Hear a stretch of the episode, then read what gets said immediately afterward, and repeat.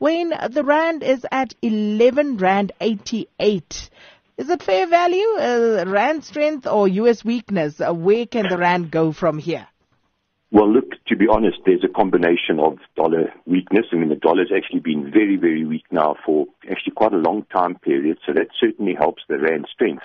But there's a lot of enthusiasm behind the rand. I mean, foreigners are piling into our bond market, piling into our share market. They like the new dispensation we have here politically.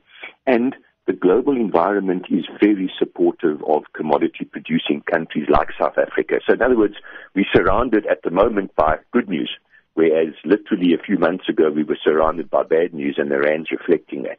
Now, in our calculation, fair value is anywhere between 12 and 13 against US dollar. So the Rand is in our view, slightly expensive. But understand, when the president goes, when new policies are announced by the government, when the budget comes out, the rand could strengthen quite a bit more than than this level. Maybe it even goes down to 11.50 or slightly lower.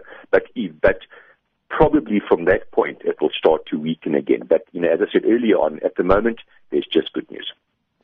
And uh, sticking with that, uh, so Reserve Bank uh, Governor uh, Kganyago, Lesetja Kganyago, thinks that a downgrade can be avoided.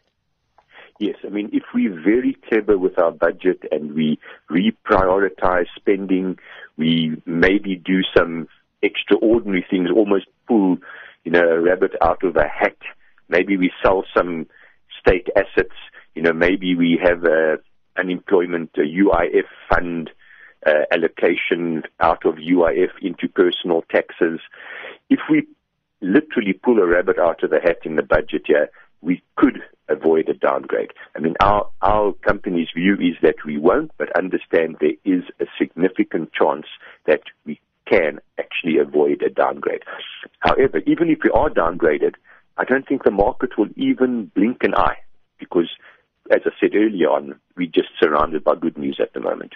And uh, many of our listeners very happy about the rand. Uh, Wilmarie, for example, saying, um, you know, uh, super happy about the rand. We need this positive economic indicator. So uh, quite a few others also expressing, you know, how happy they are about the yes. current set of events. But then uh, just uh, some uh, trading update on Reinet and a net asset value up 5% in Europe.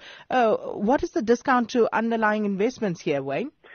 Yeah, look, it's an interesting one. This Reinet essentially is two businesses. They own by far. Uh, their, their biggest asset is British American Tobacco, which is about 70% of their value, and the other one, the thing called the Pension Insurance Group in the UK, which is about 20%. And then they have a whole lot of small private equity type of investments. So, in other words, if you want to look at Reinet, you should almost just trace the Reinet against the British American tobacco price and the difference between the two has widened. In other words, the discount has got bigger. And at the moment, the discount, depending on how you measure it, is probably at 30, 35%. So simplistically, if you want to go and buy British American tobacco, you might as well buy Reinet because you're getting it 35% cheaper. And at some stage, that discount should narrow. So maybe at this point, you know, it might be a better option to buy Reinet rather than buying British American tobacco because you may in fact, uh, narrow that discount and make a slightly better return than buying British American tobacco directly.